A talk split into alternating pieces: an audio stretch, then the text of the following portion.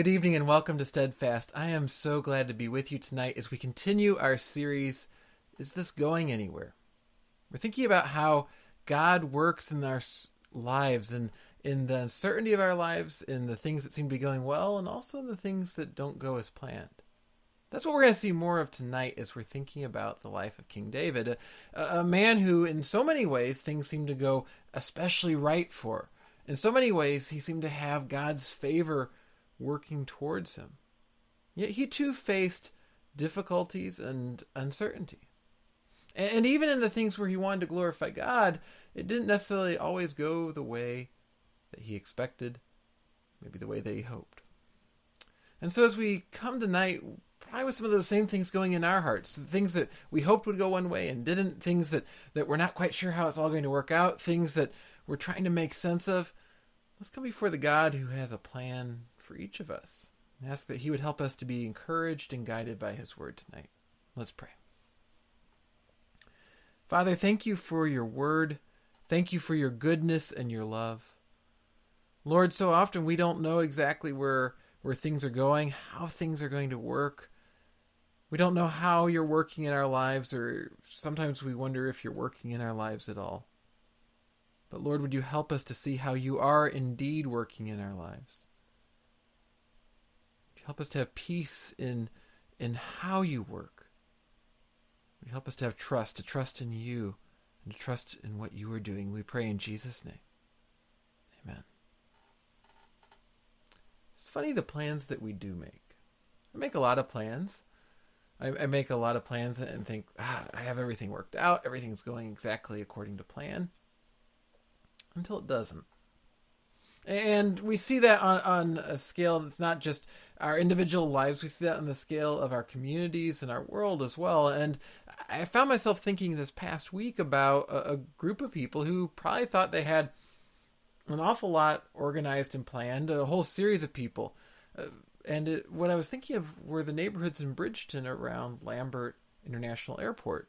I think they've renamed it St. Louis Lambert International Airport now. Anyway, they keep changing the name, but but you know the airport I'm talking about, and, and this airport was next to this community, but the community had been there for years and was growing, and they built new houses, and and you had these homes near but not on top of the airport, and they were nice homes, and and so you imagine the the architects planning the drawings, and the people laying out the roads, and the construction workers building the homes, and the people buying the homes, and the people making memories in those homes, people planting their their gardens and, and tending their lawns and just everything that happened. It felt like it would be all according to plan until a new plan showed up a plan to tear down those homes and extend the airport out.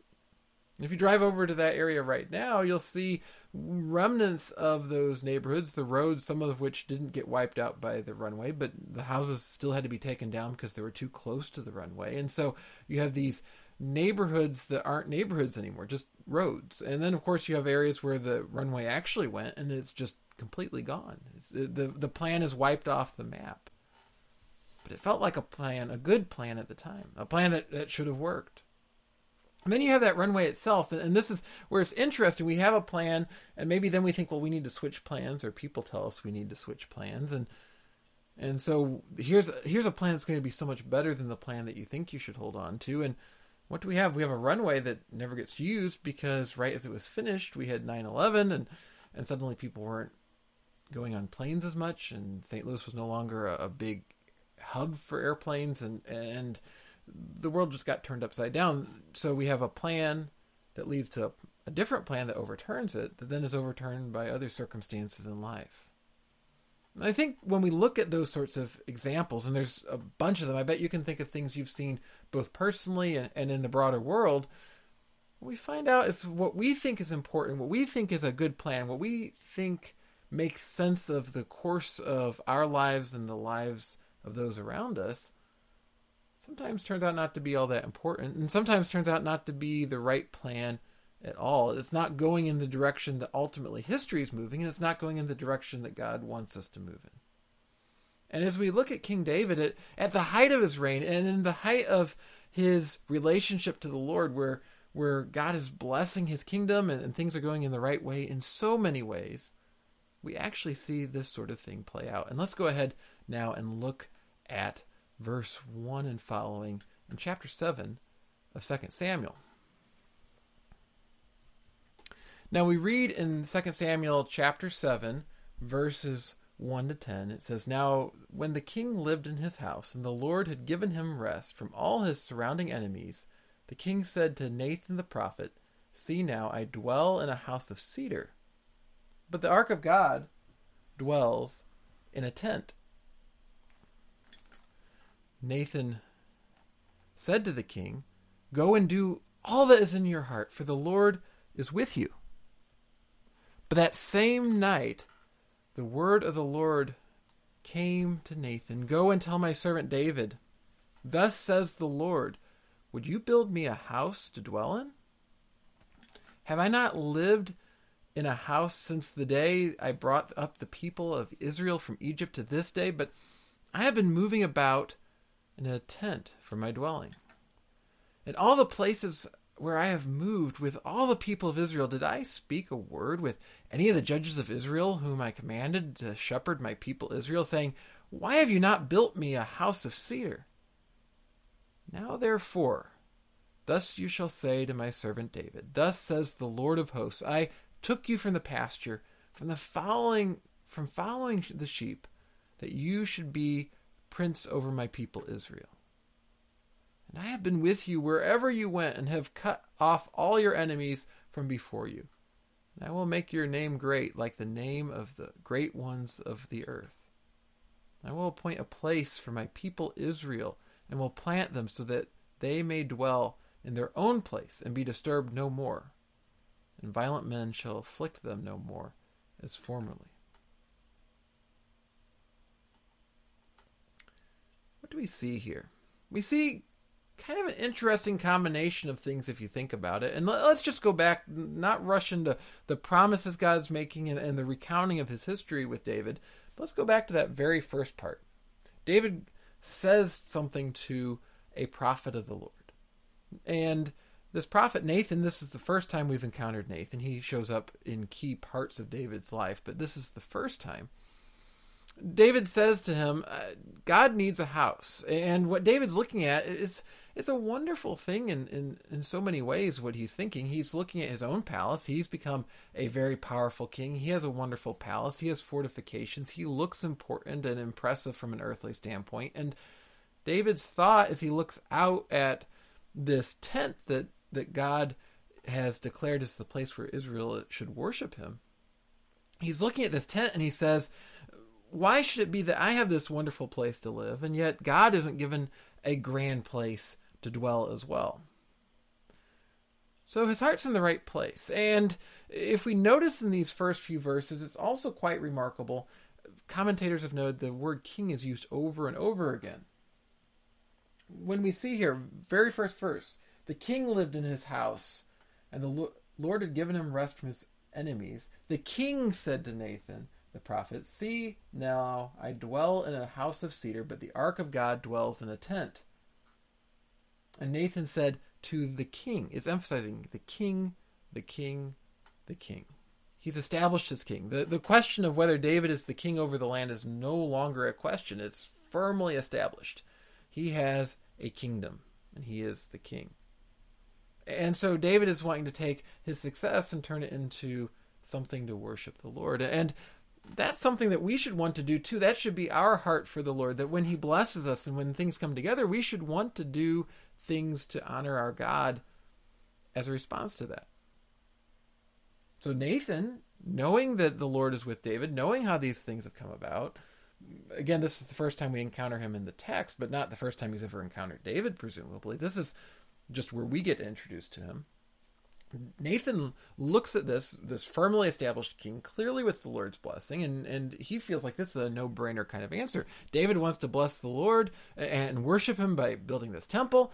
Go for it, David. Go and build this temple. Go do it. The Lord is with you. What are we told as we move on here? We're told that that the Lord appears to Nathan and says, "Hold it there. You need to amend what you told David. And in what he has Nathan go and amend to David, he he doesn't say, "Well, it's untrue that my pro- what my prophet said that I am with you." No, I am very much with you. I called you out of the, the field. I've made you the king. I've made it so you can secure the borders and and protect my people and shepherd them rather than sheep. And they're no longer facing constant threats from enemies. I, I've done these things. I am with you, but I don't want you to build that temple. I have to think in that moment, David probably is scratching his head. He's going to hear a lot from the Lord in this section, and it's going to start to come together. But imagine David, the successful king who has the Lord with him, and he's told this, and, and you might go through a moment trying to figure out does it mean the Lord's not really with me? I have this plan. I want to worship him. I want to do what's right. I want to do what God wants me to do with my life and the resources He's placed in my life. I'm trying to do it, and God's telling me no. David wants to, to take what he has and build a lasting monument, a lasting structure, something that honors the Lord.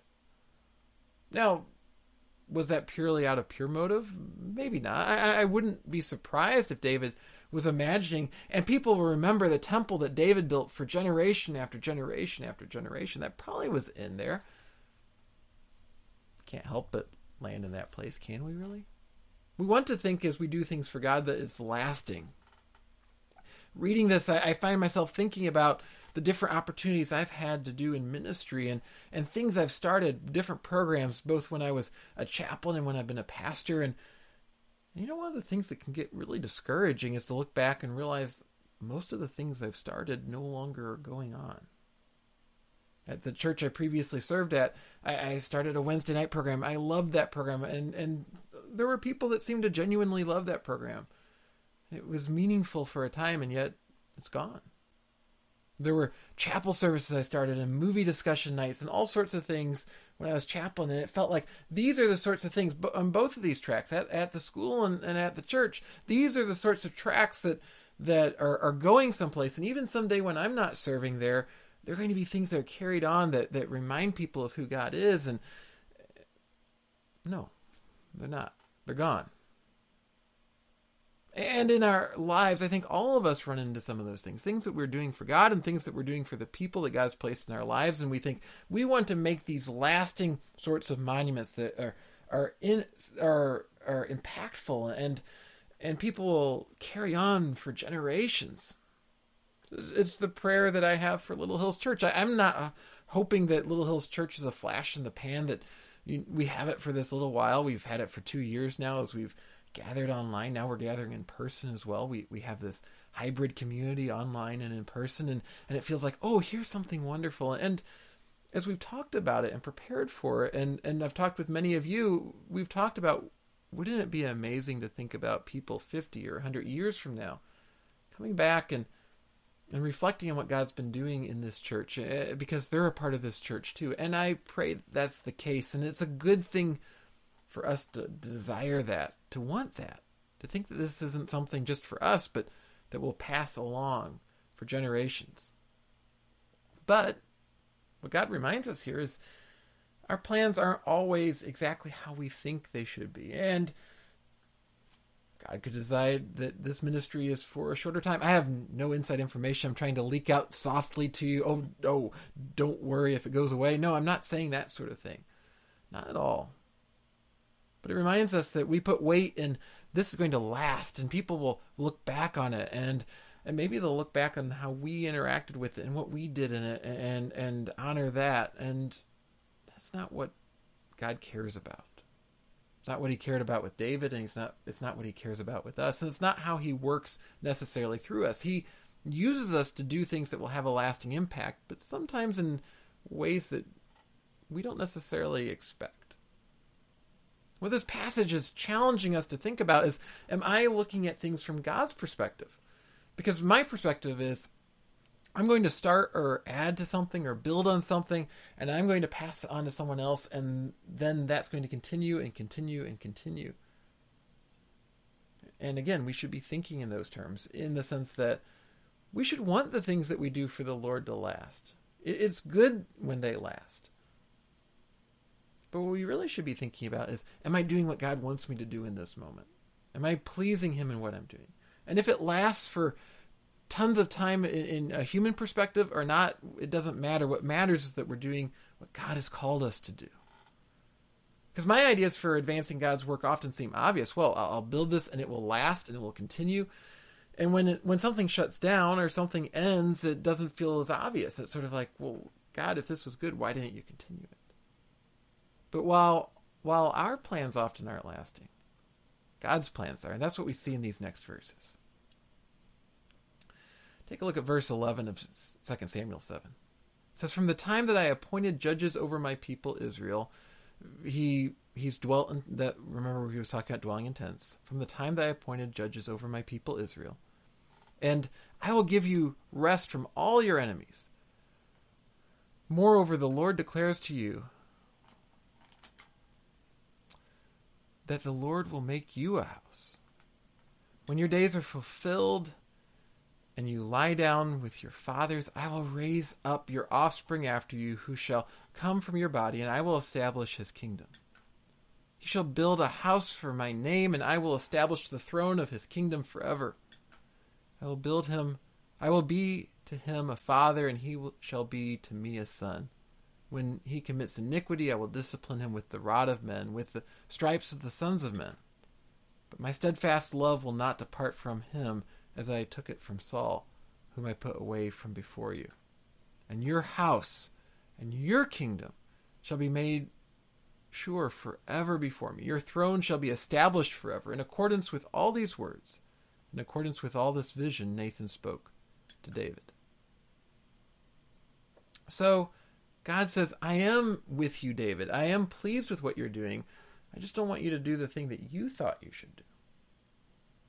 But here's the interesting thing about God's plans God's plans are always better than our plans.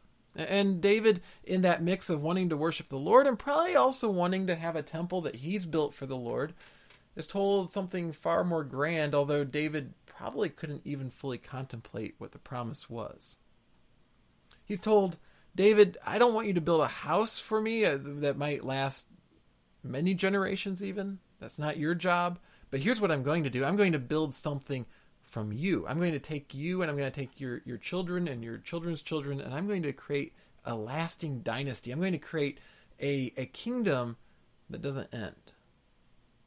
He's going to build a house for David. David thought he needed to build a house for the Lord, and and God says, No, I'm going to build a house for you, David. Yes, you built a palace for yourself, but I'm going to build a lasting house. I'm going to build for you a family that lasts and lasts and lasts.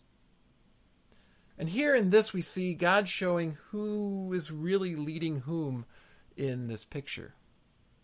Other deities, because they weren't real, needed someone to build them houses. They needed someone to make sure they lasted, that someone didn't forget that that that Baal was here or Moloch was here or, or Asherah was here. They they needed people to craft something so that they wouldn't be forgotten. They needed idols, they needed buildings, they needed temples, they needed these things so that people could reflect on them.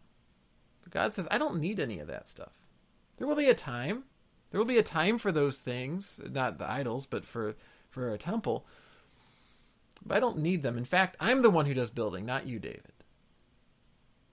This isn't David getting in trouble. This is just God teaching David. David had a good desire. And sometimes we have good desires. Sometimes maybe the things that you've been trying to do for God, that you've been trying to sort out in your life, thinking this is the path that God has for me, and it doesn't seem to be coming together. It doesn't mean that God's angry with you. It doesn't mean that, that you've done anything wrong. It means that God is directing you to where He wants you to be. It's not always where we think, but God is putting together the pieces. God is the temple builder and God is the life builder. And so God says to David, You're not going to build the temple for me. I'm going to choose someday someone who's going to build the temple. In fact, he's going to be one of your descendants, but I'm going to build something with you. And David reflects on this in Psalm 110.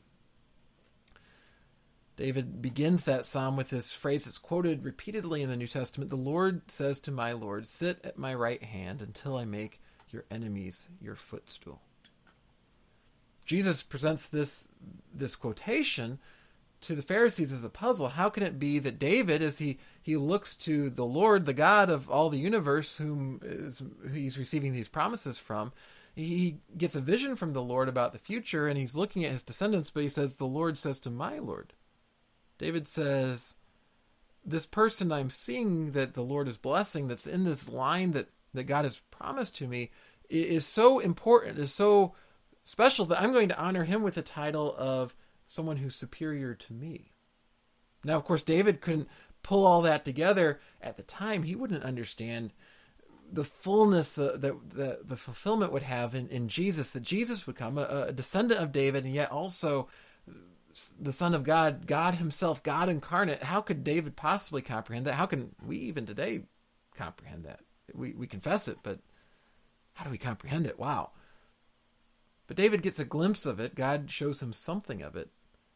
And he worships the Lord and creates songs to praise the Lord about what God is doing. Now, you might say, well, that's the case for the Messiah and the, the line of the Messiah, David's special, but we see this over and over again in Scripture. For example, if you think about the story of Joseph back in Genesis, Joseph is, is a descendant of, of, of Jacob. He's the son of Jacob, but he seems just like a son of, of Jacob. He doesn't seem like anything special. Then he's sold into slavery. He definitely doesn't seem special. And yet he becomes the instrument by which God saves countless people from famine.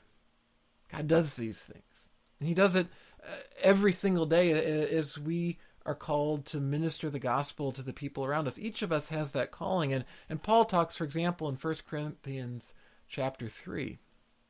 He, he talks about trying to take credit for what's going on with the gospel. He says, I planted, Apollos watered, but God gave the growth. And here's the thing that, that comes out of what, what Paul is saying there. He's saying, well, sure, I, I'm planting the seeds of the gospel, but Apollos is the one that's coming and seeing those little seedlings starting to sprout and gives them water. And the growth, what's actually happening, well, it's not it's not me and it's not Apollos, it's, it's God.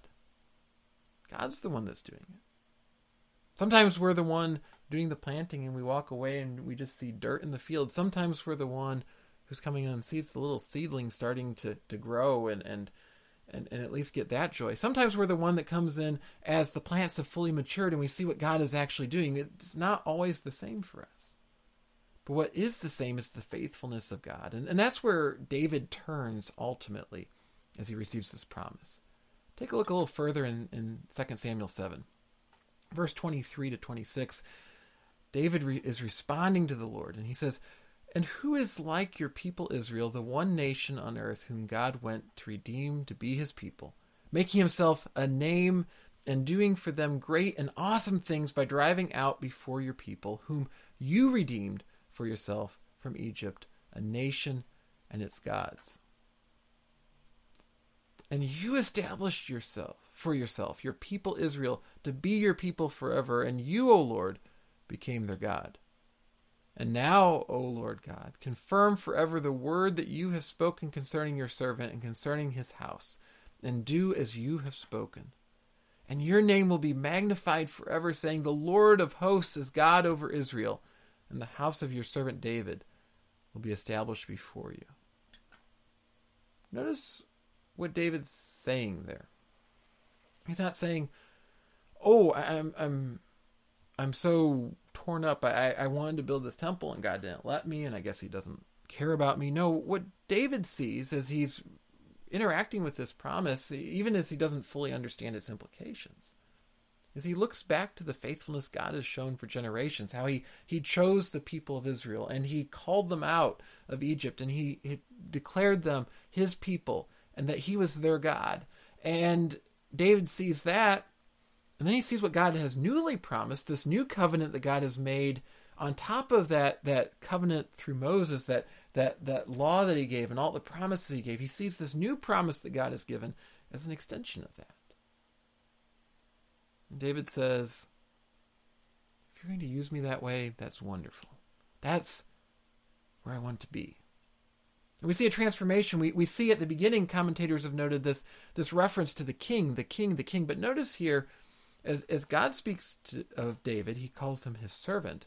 And as David responds, he also uses that servant terminology. David says, I don't want to be the one lording it over. I want to be the servant of the Most High God.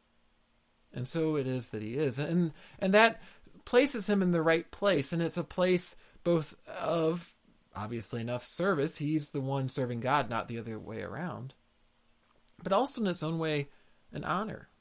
What an honor it is to be a servant of the Lord. And in fact, in Scripture, that title means something. We see it applied, for example, to Moses. It's to those whom God has called into that special place of service.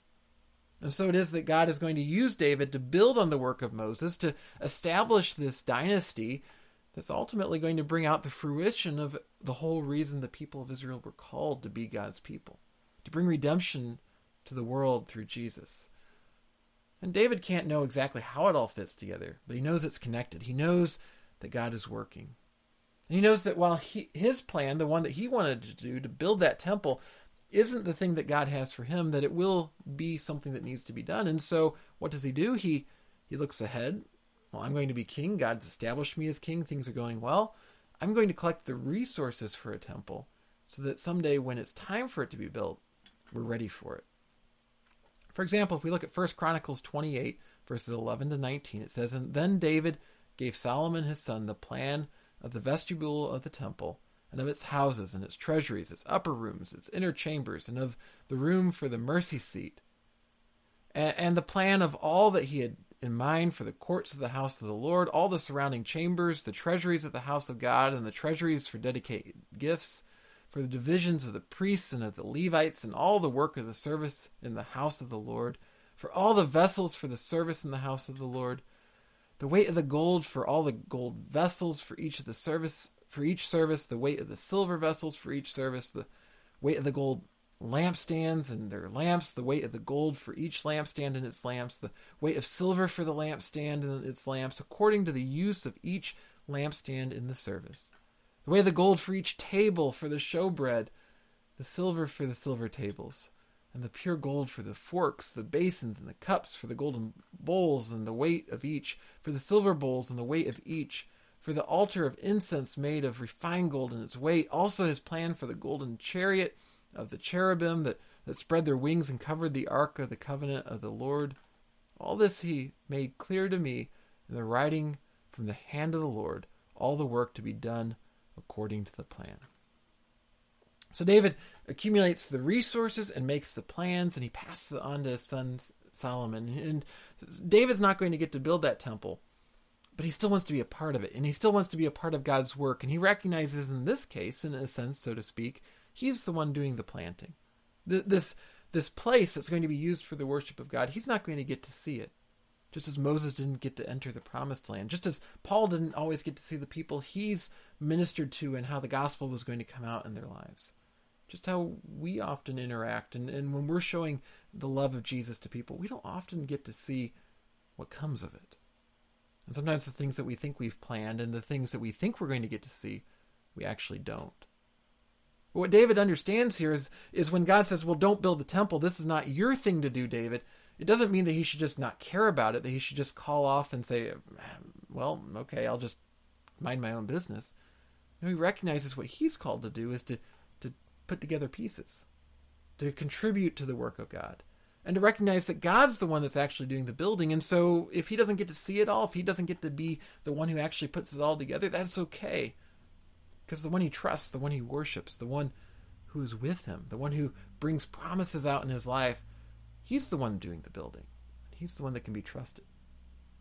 In our lives, oftentimes it feels like we're just seeing a whole big splattering of pieces all out in front of us, and we don't know how it's all coming together. It Feels like buying a piece of furniture that's in one of those boxes. It's just you know it's supposed to be an entertainment center or a table, and it, it's just in a flat box, and you pull it out, and you have all these pieces, and it you start to put them together, and if you're like me, maybe you start to put them together before you open the instructions, and it doesn't seem to make a whole lot of sense. And then some pieces are on wrong, and you try to stick on some more pieces, and eventually you open the instructions and realize you put on the wrong pieces, and you take them off, and you start to actually see it come together. And and finally it forms that thing that you went and bought that thing that you actually have a use for but doesn't look like it at first and and sometimes we're getting to be the one putting the final pieces in the assembly together and we're seeing the table come together sometimes we're not. Sometimes we're just putting the first few pieces together. Sometimes we're putting the brackets on wrong and they're going to have to be taken back off. But here's the good news God hasn't just made instructions, He hasn't just written a, a hard to decipher manual for how to assemble an entertainment center. No, He's given us instruction on how to do the things that He wants us to do. And He's the one that's going to put it all together in our lives. And we may feel like, well, I, I, put in the order and it arrived and it didn't come assembled. My life isn't assembled the way I want it. But we know that God is the one doing the assembling and He will put you together. He will put me together. He will bring our lives together. And He will work it all out to His glory in His time. You join me in prayer. Lord, it's hard to accept this at times. We want to be the one doing the assembly, the one pulling the pieces together. We want to know that it's all going to come together. And then we assemble some of the pieces and realize they're in the wrong place and they come back out and it just feels like we're nowhere at all. We've been waiting for the pre order to arrive and it arrives and it's still not assembled and we feel frustrated. But Lord, would you assemble us and our lives in your way? Would you help us to see the times where we're, we're getting ahead of ourselves? Maybe we're trying to do something that you have for somebody else, like you had the temple to be built by Solomon and not David. Would you help us to instead see that you have placed things in our lives to do and, and not always to see the result of, but you're working and we can trust in you. And we can know that you're working in us as well. We pray in Jesus' name. Amen. Well, I hope this was an encouragement to you today, and if it was, please give it a like or a share. It means so much when you do. Feel free to leave a comment in the comments as well as you help to get the word out. Maybe you don't know who it is that's going to see what you share, but God's assembling the pieces. And uh, he's going to keep assembling the pieces with his people too and that's what we'll see next week. So i hope you'll join me at 7 p.m once again next monday night as we find ourselves in the wilderness uh, of life. We find ourselves with the prophet says the people of israel are going to be exiled and, and trying to sort out what in the world is god doing there? What happens when the pieces are pulled apart it seems I hope you'll join me for that. And in the meantime, please do join us on Sunday in person if you can. Online, of course, is wonderful to have you there as we begin our brand new series, Born of Light. It's a series on John chapter 3, and it starts this Sunday at 5:30. I do hope to see you for that. In the meantime, if you have any questions, any prayer requests, feel free to shoot me an email at the email address on screen or leave it in the comments below. I love hearing from you, and I can't wait to hear from you. I hope you have a wonderful and blessed week, and I'll see you again very soon.